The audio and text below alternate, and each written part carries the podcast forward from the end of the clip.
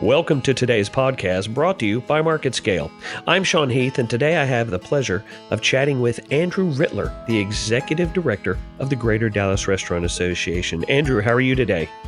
I'm terrific. Thanks for having me. I appreciate it. I have to say, I'm very proud of myself. I didn't even make a Batman joke. Oh, yeah? Good. I had a feeling you'd appreciate that. So let's, I have to say, I'm really, really have just a ton of questions in my head that I want to ask you because you, you exist in a very, broad sort of spectrum. You're not technically just food and beverage, you're not just retail, you're not just hospitality. You're that synergy of all of those different industries coming together. So you have a a unique sort of perspective on all three of those industries both individually and as a whole. So let's talk about first the challenges that restaurants are facing with, you know, Uber Eats and uh, the new click direct grocery delivery.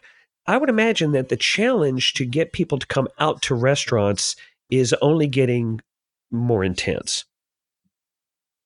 I, I, you hit the nail on the head. I think what you what you'll find as a whole if you take the time to read a lot of the publications out there today that talk about this, is that there is a tendency for dining to be a little flat. And so, actually going into those restaurants is one of those things that, um, you know, people, uh, you know, pe- people have so many different options out there now. Blue Apron and uh, f- you know, Favor and Grubhub. Do I want to get order in? Do I want to order out? These are all challenging the palate of everyone across the metroplex and across the nation, frankly, to figure out, you know, what are, what are these, you know, what, what route do I want to go? Because there's so many different different opportunities with with regards to that. So yeah, you you hit the nail on the head. There's a lot of challenges, and navigating those challenges is what a restaurateur uh, faces each and every day. And yes, we do cross over into the retail aspect because oftentimes when a developer looks at building a new development within the Metroplex, they really focus on building anchors that are restaurants that people want to go to. And so they're faced with that, you know, they're faced with that that issue of of, you know, do I want to go to that restaurant? Do I want to, you know, sit down? Do I want fast casual, which is, you know, where you walk in, you get the food and they bring it to your table with a number or, you know, like a Panera bread or a snappy salads or do I want to sit down, you know, and uh, and have a good meal at Del Frisco's or or even uh, Brinker for that matter, or you know, or uh, Chili's, if you will, on the border and that kind of stuff. So um, these are the things that are coming at us as consumers, and uh, and the challenges on the restaurateur side is to really distinguish yourself from your co- competition, and that's really where um, you know, coupling that with all the other extraneous challenges, there's so many different things that that a restaurateur needs to keep in mind in in this market nowadays. A benefit that a traditional restaurant would have had in the recent past would have been the quality of the dish, the the skill and the product that their kitchen is able to put on the diner's table. It seems like that advantage is becoming a little less important it's a it's still definitely a part of the equation, but it also seems as if the environment, the uh, the parking, the uh, just the sort of whole setting and the I guess feel is the word that I'm looking for. That really becomes almost half of the experience. You're exactly right. When you look at a Yelp review or you look at a, a, a Facebook review or a Google review of a restaurant, in a lot of cases, yes, the, the food will be one of those aspects that people will judge a restaurant quality um, and you know a quality outcome of you know going to a restaurant and the experience. But what goes into it now as you as you hit on so so so well is the aesthetics the aesthetics of the restaurant the uh, you know how attentive was the waiter and the wait staff. I go to a place like hillstone okay, the restaurant there. And I, when I'm going, when I go into a restaurant as the executive director of the restaurant association, you have a tendency to look at the entire experience holistically.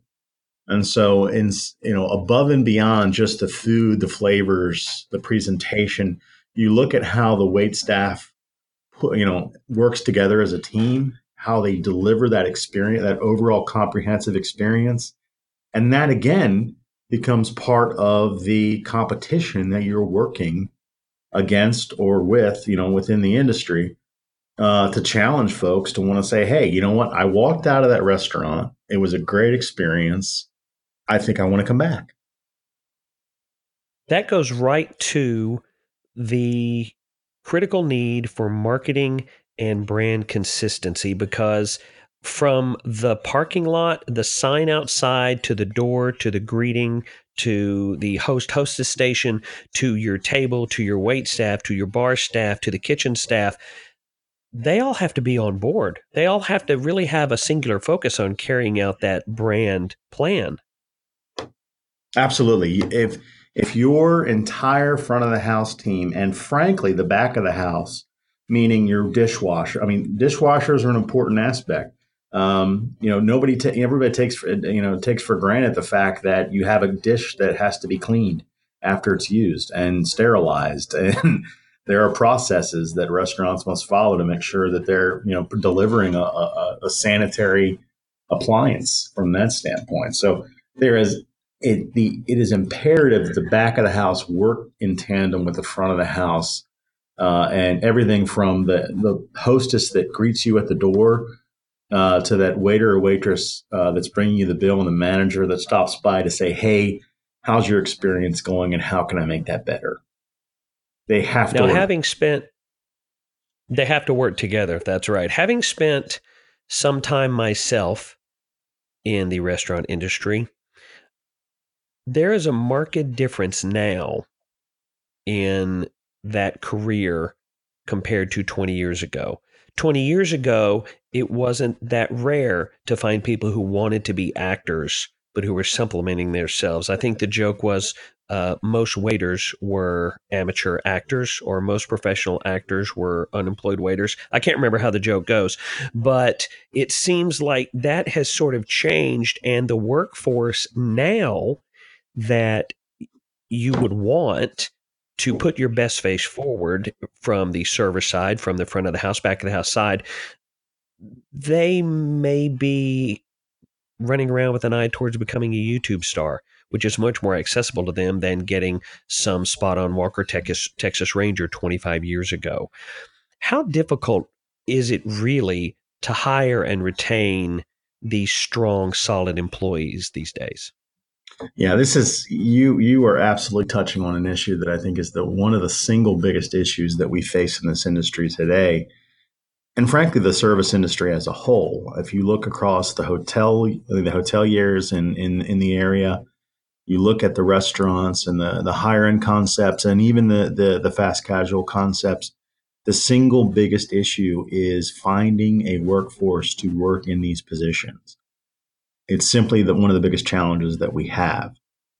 Um, I think that the focus of a good organization that is representing an industry like restaurants or hotels or is as a whole is a, is is geared towards um, tourism that is geared towards entertainment that is geared towards creating quality of life scenarios for people that are desirable uh, is going to be a workforce we have to uh, focus very heavily on that. Uh, it's one of the missions of our organization. Is really uh, in the past we had really uh, focused on the education in the culinary and restaurant management aspects, but we had done it to the second, you know, the high school kids and and and touched some on the colleges. But it's become a shift in our mission to really focus on improving the industry itself so those folks that are already in it, um, that that have already said, you know what, this is something that I want to do. I like to do it.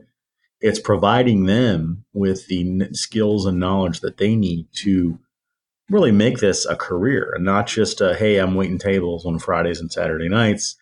It becomes an issue where they really want to take on managerial roles, where they want to take on opportunities to understand the business better.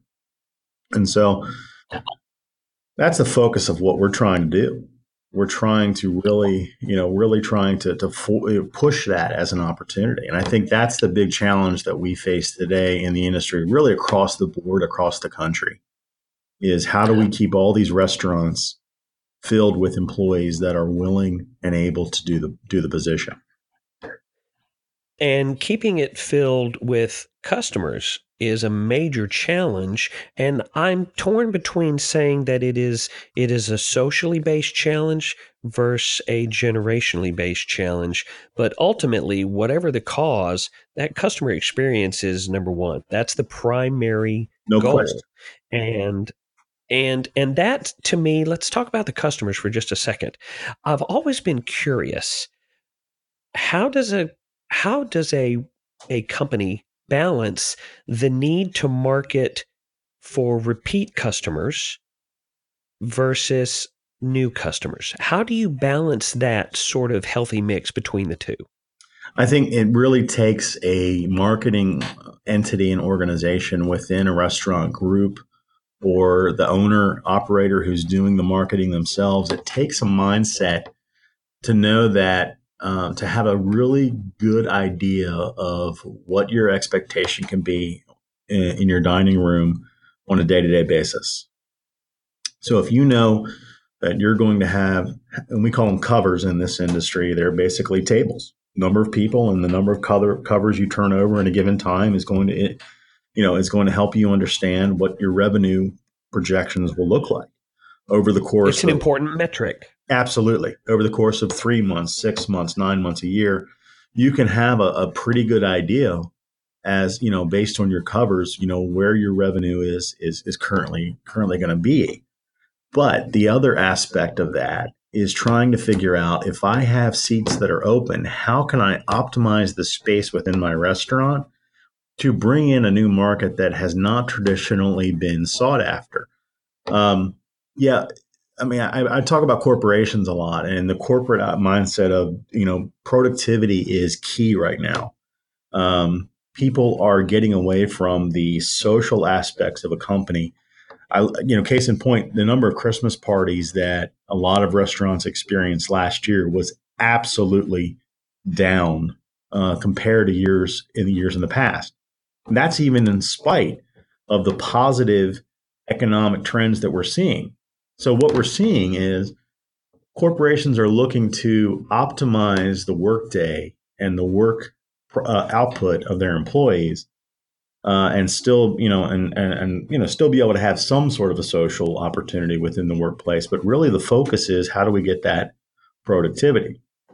And so it behooves uh, an entrepreneurial individual within these marketing, um, you know, the marketing groups and within the, the you know the owner themselves to really examine how can you do what's called a private dining program where you would actually reach out to a, a sales like if there's a if there's a group of folks that have a sales team and they have a regular meeting on a uh, monthly basis perhaps you market to them have your sales meeting at our restaurant. We'll provide you with the audio visual we'll have breakfast we'll have a fixed price set menu. You know what you can expect on a consistent basis and by marketing in that way, it gives a restaurant an opportunity to understand and realize regular revenue input uh, that they can expect. So it's taking that balance of that restaurant that is not being filled, say to lunch, lunchtime or breakfast, and looping that into being able to have a guaranteed revenue stream,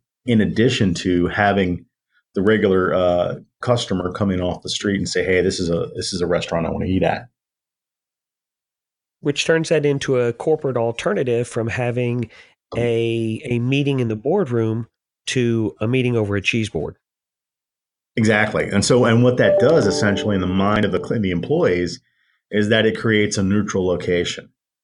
Okay, so it's not just this, you know, in, you know this boardroom that you know I'm you know I've come in the same boardroom for my review, and my review was not that great but it gives it gives them an alternative approach. It gives the corporation the opportunity to say, "Hey, we're giving you guys something," uh, and, and in this at the same time, there's an expectation that from this meeting, we'll, we will emerge with you know whatever goals and achievements that we need to have. So it's really being able to tap into non-traditional marketing opportunities that restaurants have available that they haven't done so in the past, and that is really the trend that we're going to start to see as more and more folks realize that there are so many restaurants in this area. The competition is fierce, but we also need to be able to market uh, to to a, a, a, a workforce that is not going out to lunch as much as they used to.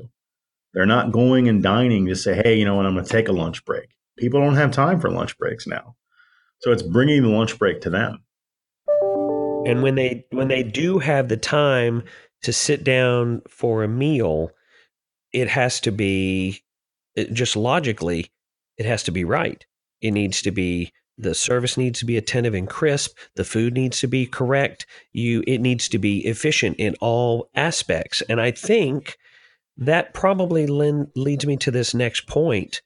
Let's talk about the future of dining a little bit. You know, we mentioned some of the food delivery services, we mentioned some of the change from a corporate perspective, but it seems as if there has to be a concerted effort, a renewed effort in education and both internal and external courses being developed for restaurant owners and employees to help revitalize the industry. There's no question. One of the things that we strive for is continuing education to help these uh, restaurateurs understand that. In fact, this month we're talking exactly of that um, on the on the 29th with one of our members, uh, Tripleseat. Uh, Tripleseat's going to present what the private dining program looks like. Now they do a software that helps and assists with uh, banquet event order forms, but on the but they're an education company as well. They're geared towards helping restaurateurs understand and realize regular revenue uh, streams and opportunities. So it's one of the, the, services that we offer as a restaurant industry is really a, an opportunity to do webinars and in-person classes on how to uh, you know how to better gear your restaurant to the changing needs of the workforce and the dining uh, population today. And I would say, too, that you talked about the changing future of dining. I think that one of the biggest examples of how we're going to see dining changing in the future is probably Legacy Hall that opened up in Plano. Uh, this is a concept that was opened by Front Burner Restaurants, uh, who are actually members of our organization. Um, but it creates a uh, it, it's capturing a very European model, and that is the the idea of a dining hall where you have a myriad. It's basically a food court. Uh, they share a, a, single operational bar on multiple levels, um, but the restaurant concepts are more or less. It's sort of like having a food truck parked inside of a building.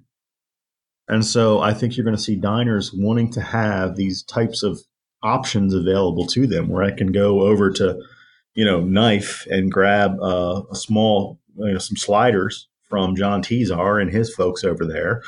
Um, who's a, and or go over to a, another concept where you can get, you know, you know, Thai chicken skewers. And so be able to have these options available, uh, I think is really the future of where we're going with the, with dining, uh, particularly on the fast casual side and catering to a business environment that really has a limited amount of time uh, yet a desire to have a really interesting, uh, varietal experience. Well, I think moving forward, the restaurant industry is is really going to be a fascinating space to watch. I will end with this question. When is the executive director of the Greater Dallas Restaurant Association more than just that? The answer? When he is an industry thought leader named Andrew Rittler. Andrew, thanks so much for taking the time to talk to me today. I really have enjoyed this. Me too. Thank you very much for your time. I appreciate it. I hope you have a great day, and I look forward to talking to you again down the road. You bet. We look forward to it as well. Thank you for listening to this episode of our podcast. If you want to find out more or listen to previous episodes, go to marketscale.com/industries, and if you have a chance, subscribe to the Market Scale publications for the latest articles, videos, and podcasts from your favorite industries.